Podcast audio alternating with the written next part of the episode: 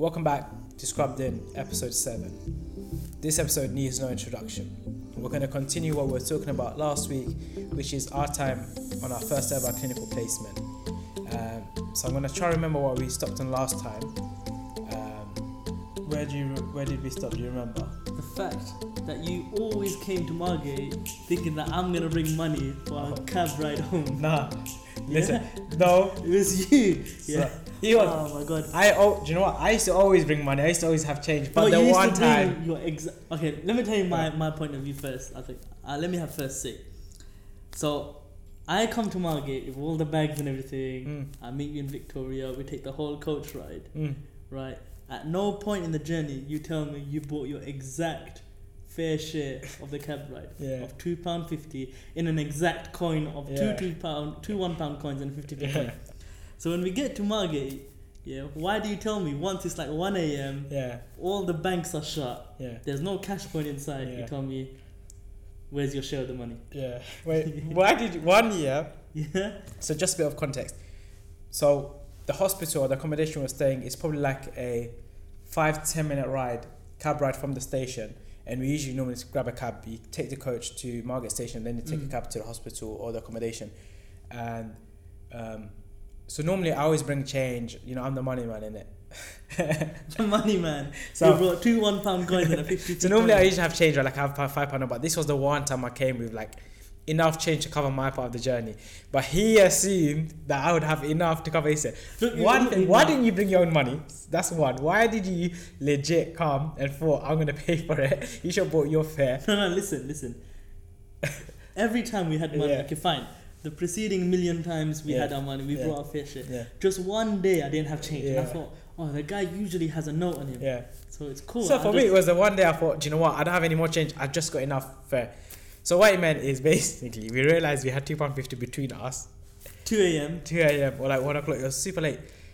Man, and we used to come with these proper big Nike rucksacks because we used to carry our laptops, our mm. clothes, and um, we used to have like a bunch of food containers. Asian household that used to supply you with Yeah. three we weeks worth of food. So, and we were like, crap.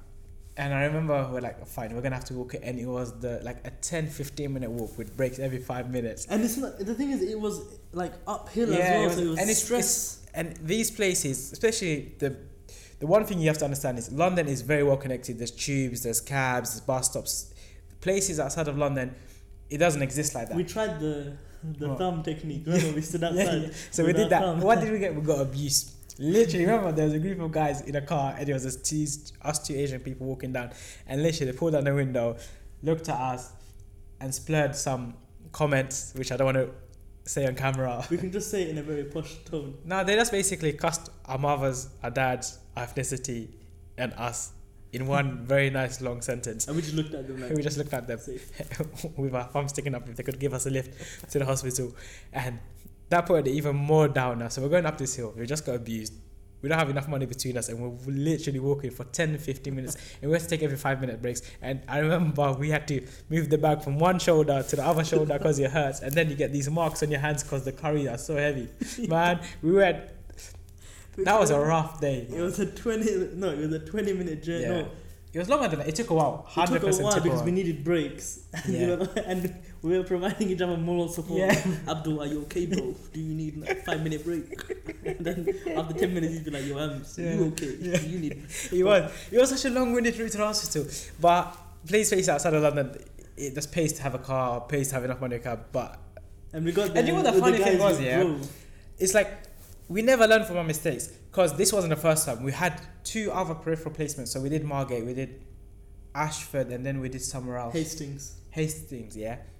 Every time there will always be that one day where neither of us has enough money, or I forget, he forgets, or something would happen, and we're just walking. And the walk from the station to the hospital, or the walk from the accommodation, and it was like a 15 20 minute walk, and you're carrying like half the world with you. The weight of the world and The way, the way to the way, you're just literally just giving each other moral guidance and support. Um, But we got away. So we used to say to the cab. So again, a tip if you don't have money, yeah, ask the cab driver to take you to a cash point. yeah, I think we did that a Yeah, couple yeah. of times. They'd take us to the cash point and then take us to a yeah. destination. So like, it's worth asking. yeah. Um, but that thumb technique it doesn't work. Yeah, you just get racially abused. Don't, don't. Um, and we were shocked when it happened. Our jaws dropped. We literally just looked at each other and we laughed. We actually laughed because it was so funny. Um, so that was that cab journey. Um, Remember uh, one of our favorite consultants? oh my! There is this legendary consultant at the hospital we're in.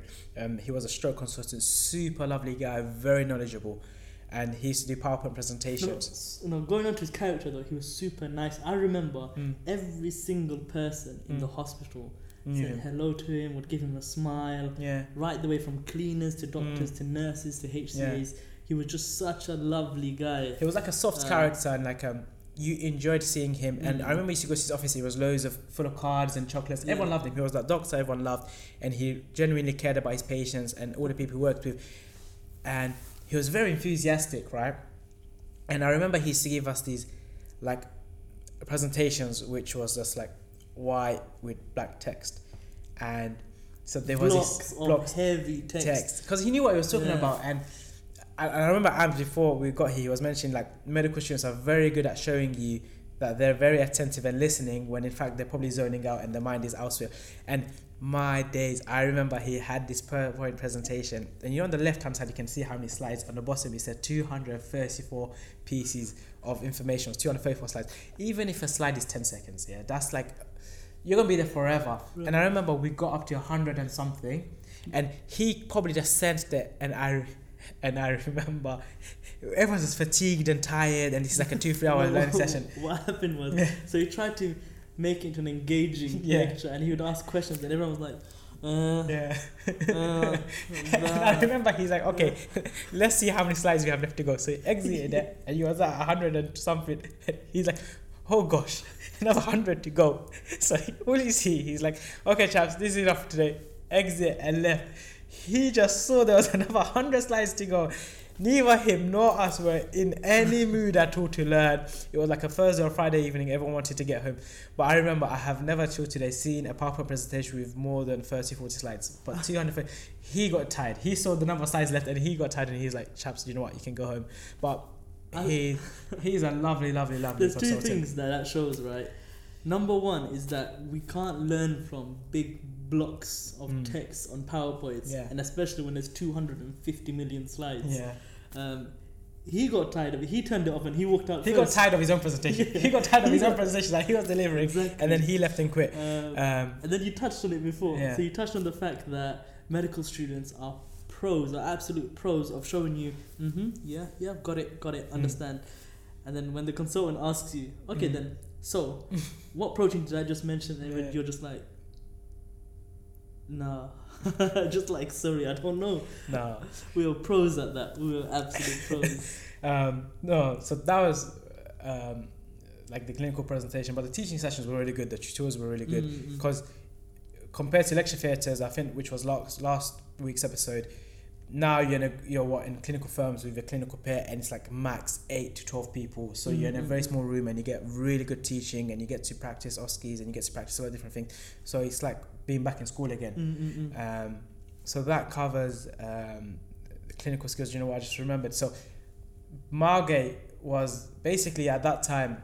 It's, it's the whole insecurities thing. So I used to be really skinny then. I'm still really skinny. I've kind of lost a lot of weight. Mhm. Yeah.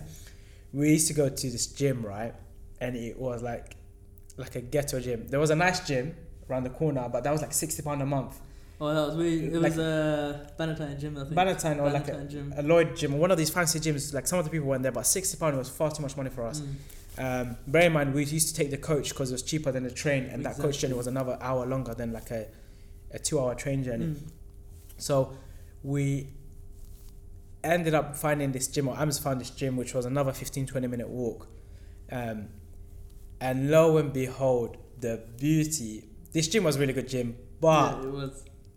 the one so in this gym it's a family run gym um but the one guy whose family used to own it was basically B Young so I don't know who I'm sure everyone will know who B Young Everyone is will know B. he's a guy Young, that did Juman, Ju- Jumanji Yeah. Gucci Demon like he's like a massive super YouTube like he was a, a really rapper nice guy, No, he still is. He's like- really nice so guy. basically, w- for all the people that know him, we used to basically a good few years ago go to gym with B Young, and he used to be like a tank. Like Yeah, he was really hench, And I remember we used to gym with him, and he used to be like, "Yo." He's from London and we're from London. He was like, "Yo, this is the family Mm. gym," and he's talk about us, and we kind of got along. Um, but this was like pre-fame, so this Yeah, is before was he before got he got famous, famous. and like we used to be gym together. He spot us, we spot him, and it was good fun. And I was just like talking about, I was like, because you know we're thinking about Margate. I was like, bro, do you imagine? Can you imagine we used to go gym with B Young? Exactly. You know, a good two three times a week out there, smashing out the weights. So.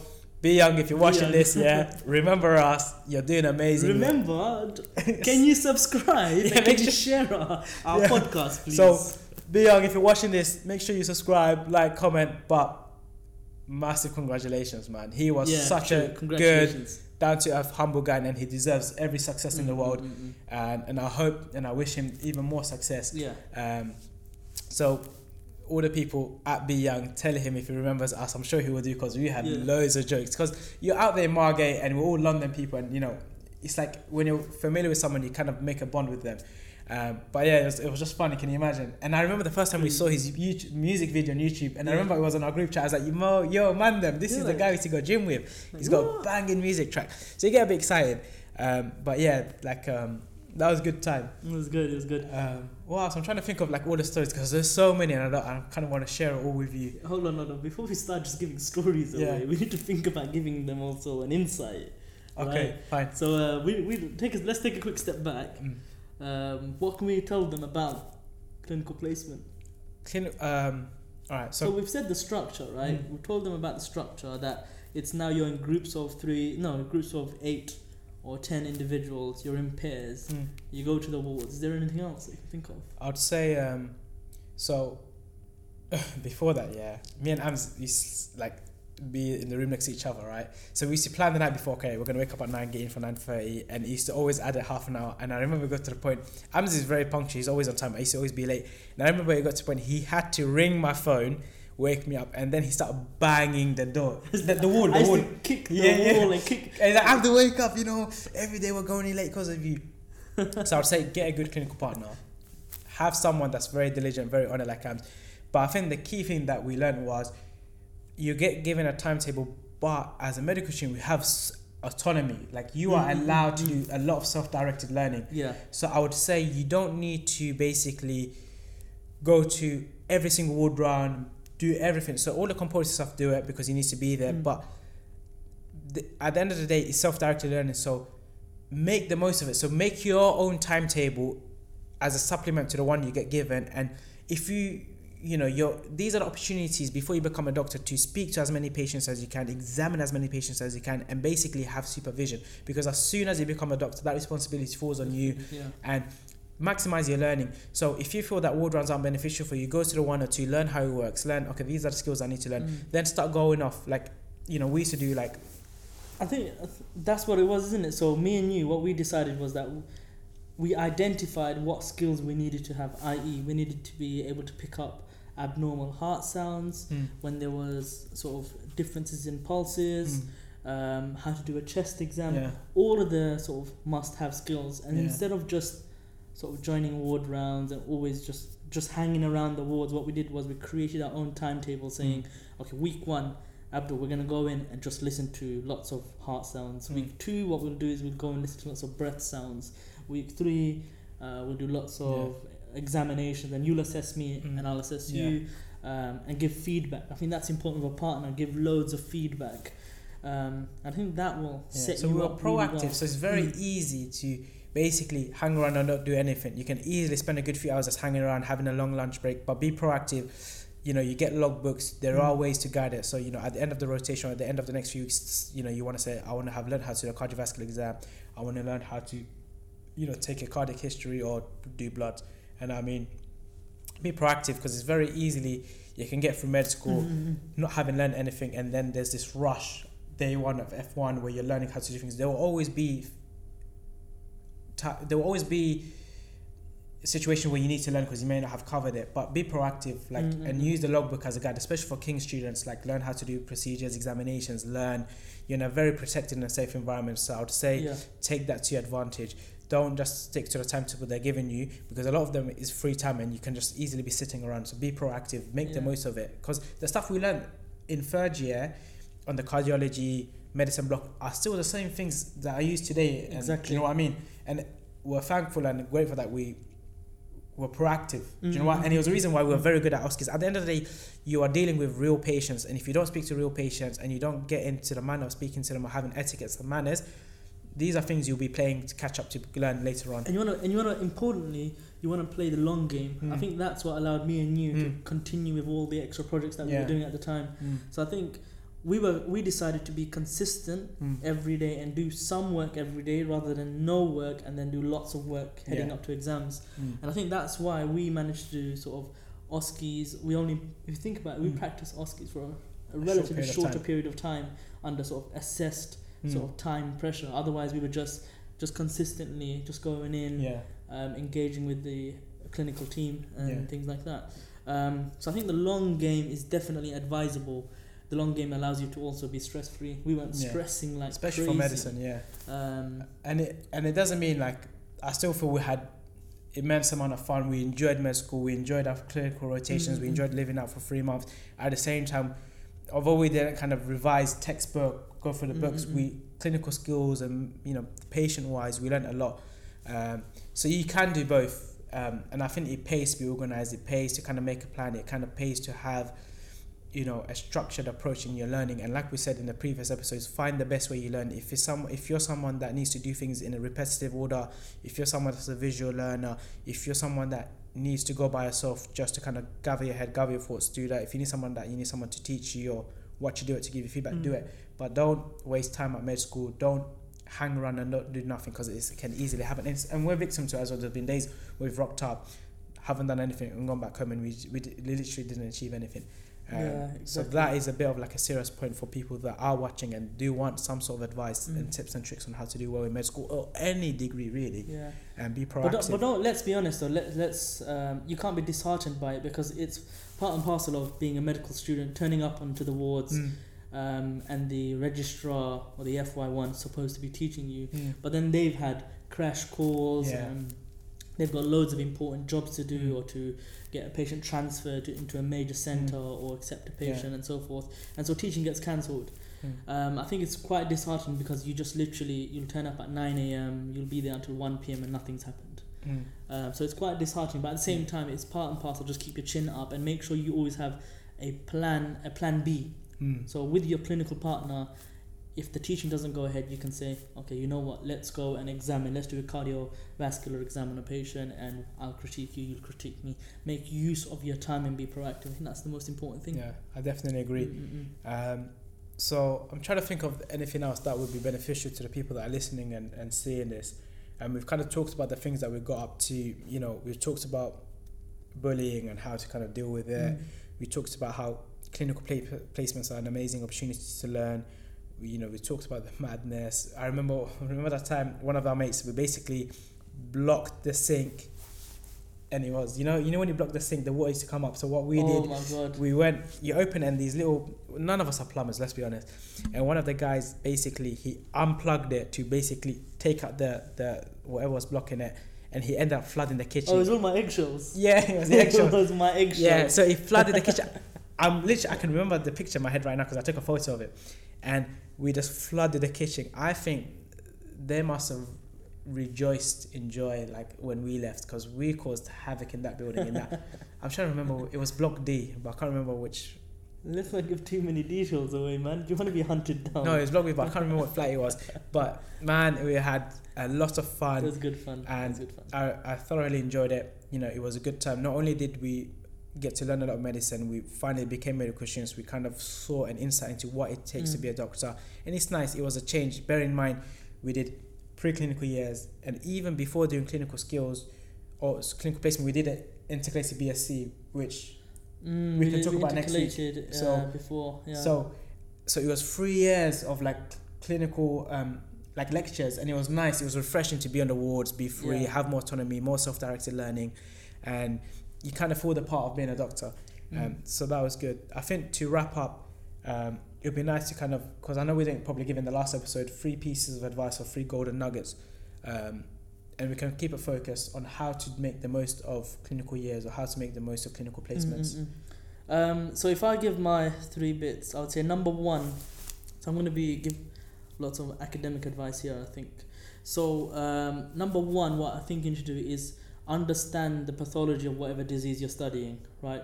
Don't just learn the signs and symptoms. I think the Oxford Handbook, the Mm. cheese and onion book, was really good for that. It just Mm. gave signs, it gave symptoms, it gave causes, and it just sort of said straight away Mm. what it is. Um, but I found that very difficult because how do you commit that to memory? And it just it just takes up a lot of memory space like Mm. that. So what I did was I actually studied a different book. I did the Kumar and Clark book first and used just the general internet. And I would understand the pathophysiology. So understand why how diabetes comes about, Mm. how a heart attack occurs, what's happening at the sort of vascular level. And when you understand all of that, you're right, you don't need to memorize signs and symptoms. It makes sense why certain things occur. Mm. Um, so I think understand the topic and then move on to learning what, what it sort of manifests as in a patient. So that's number one. Number two, make sure you have a clinical partner. Okay, make sure you have a partner and you both motivate each other. You go in, you have plan B's, C's. Make sure you're always critiquing each other and you're having fun. That's the most Mm. important thing. Um, and that's number three. So number one and two, essentially work hard. Number three, make sure you play hard. So also just have fun. Um, learn how to enjoy the ward rounds. Learn how to enjoy going into placement. Learn how to enjoy when you got time away from the placement. Um, so yeah, those three things. I think they're the most important things. Um, yeah, I'd probably echo what you said. Um, me knowing me or people that know me, I'll flip it. I'll say work hard, play hard. Say enjoy it, enjoy your time. You're on Insta stories telling everyone to watch Peaky Blinders Yeah. half the time. Oh yeah. So, by the way, Peaky Blinders. If there's two things you do on a Sunday, is watch Scrubbed In and then watch Peaky Blinders. Um, in that order, by the in way. that order. Scrubbed in first. Yeah. So I'd say make sure you enjoy time. Make sure you enjoy your time at medical school, at university, clinical placements, because you don't want to kind of leave university having regrets. Kind of because you don't because F one and F two is busy. We know it. We're busy. We just came off a busy Mm, shift. Enjoy it so that when you look back, you're like, you know what? Now it's time for me to work. Let me grind. Let me work hard because I did get to enjoy medical. school. So enjoy it, but at the same time, make sure you take the time and effort to learn Mm, mm. and I would say clinical years are some of the years that kind of define you as a doctor and are years when you can hone in your skills to become a very good junior doctor. Secondly, I would say having a very, having a clinical partner is good. You can encourage and motivate each other, and there is a responsibility. So for me, if I was by myself, I know I'd wake up late. I'd have no responsibility. I'll be all over the place. But having that commitment, and you know, if I'm saying let's get in for nine nine thirty, I'll be like, "Do you know what? I can't let him down. I need to be in there, and that means I end up learning Mm. And the third piece of advice I would say is, is I always come back to is identify the way you learn. If you're someone that needs to read something before you go to the ward run, or if you're someone that before you examine a patient, learn how to examine a patient, examine them, learn and get feedback, and then refine it. Do that. Find what works for you. Find the best way you learn, and keep at it. And you can always learn different techniques. Mm. Don't stick to one. Don't stick to. I know my learning style is very different to Ams, and Ams is very different to mine it's very easy to be caught up. Oh, the vast majority of medical students are revising in this way. They're spending hours on end. Don't don't you know be sucked into that.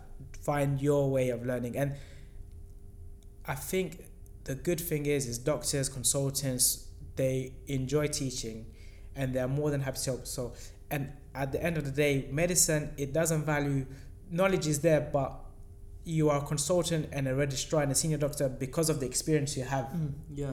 And you don't pick that up from a book. So increase the number of patients you are seeing, increase the number of patients you're examining, Mm, because a consultant is a consultant and we are junior because he has seen hundreds of the same cases, hundreds of the same different cases. So use that knowledge, you know, the source of knowledge and use that and expose yourself to as much clinical practice as you can. Yeah. Um, You know? Just before we wrap up, though, um, I've actually forgotten to say something which is quite important to the transition from preclinical to clinical, mm, um, which is important for anyone who experiences this. So when I sort of came to that transition point, I actually struggled. mm, That adaptation of going from I was more of a bookworm. mm, Give me a book and I'll eat it for breakfast. mm, Right? I'll mem- memorize, be able to memorize every single piece of text from top to bottom. Mm. When I came to the clinical sort of side, I did find it quite challenging. Mm. Like, I know everything about arrhythmias, but when Mm. I see it in action, I'm not picking it up. mm, And it was I was quite disheartened. I was like, why am I not able to do that? But I think it goes back to the point you just made about experience, right? when you see some see something repetitively, Mm. when you see the arrhythmias, when you see the heart attacks, when you see the pneumonias, right? All of that textbook knowledge then comes to life. Mm. So if you do go into the clinical world and feel a little bit disheartened because you're not able to pick up what everyone is also seamlessly picking up. Again, everyone's different. Um, I think it happens to a lot more of the bookworms like Mm. myself. You go into that environment, it's difficult and have to translate all of that. Mm. But I think stick to your third piece of advice. Keep seeing patients. Um, ex- in sort of increase your exposure to seeing, sort of examining all of the cases, and with experience, you'll settle in and you'll notice that you that transition period has been made a lot smoother. Mm. Um, so that's I think just to add to your final bit. No, I agree. Um, so I think it's a nice time to wrap up episode seven. Thank you once again for tuning in. Make sure you like, comment, subscribe. Um, tune in next week for episode eight, where we'll discuss our intercalated BSCs. Mm-hmm. Yep. Um, we did two very different BSCs yep. at two very different universities, and I think there is always this debate: to BSc or not to BSc. And I think we can talk about that, and we can talk about as a medical point of view as well as being junior doctors. Mhm. So tune in next week, and we can talk about should you or should you not do an intercalated BS, BSc at med school. Thank you for tuning in. See you next week. See you.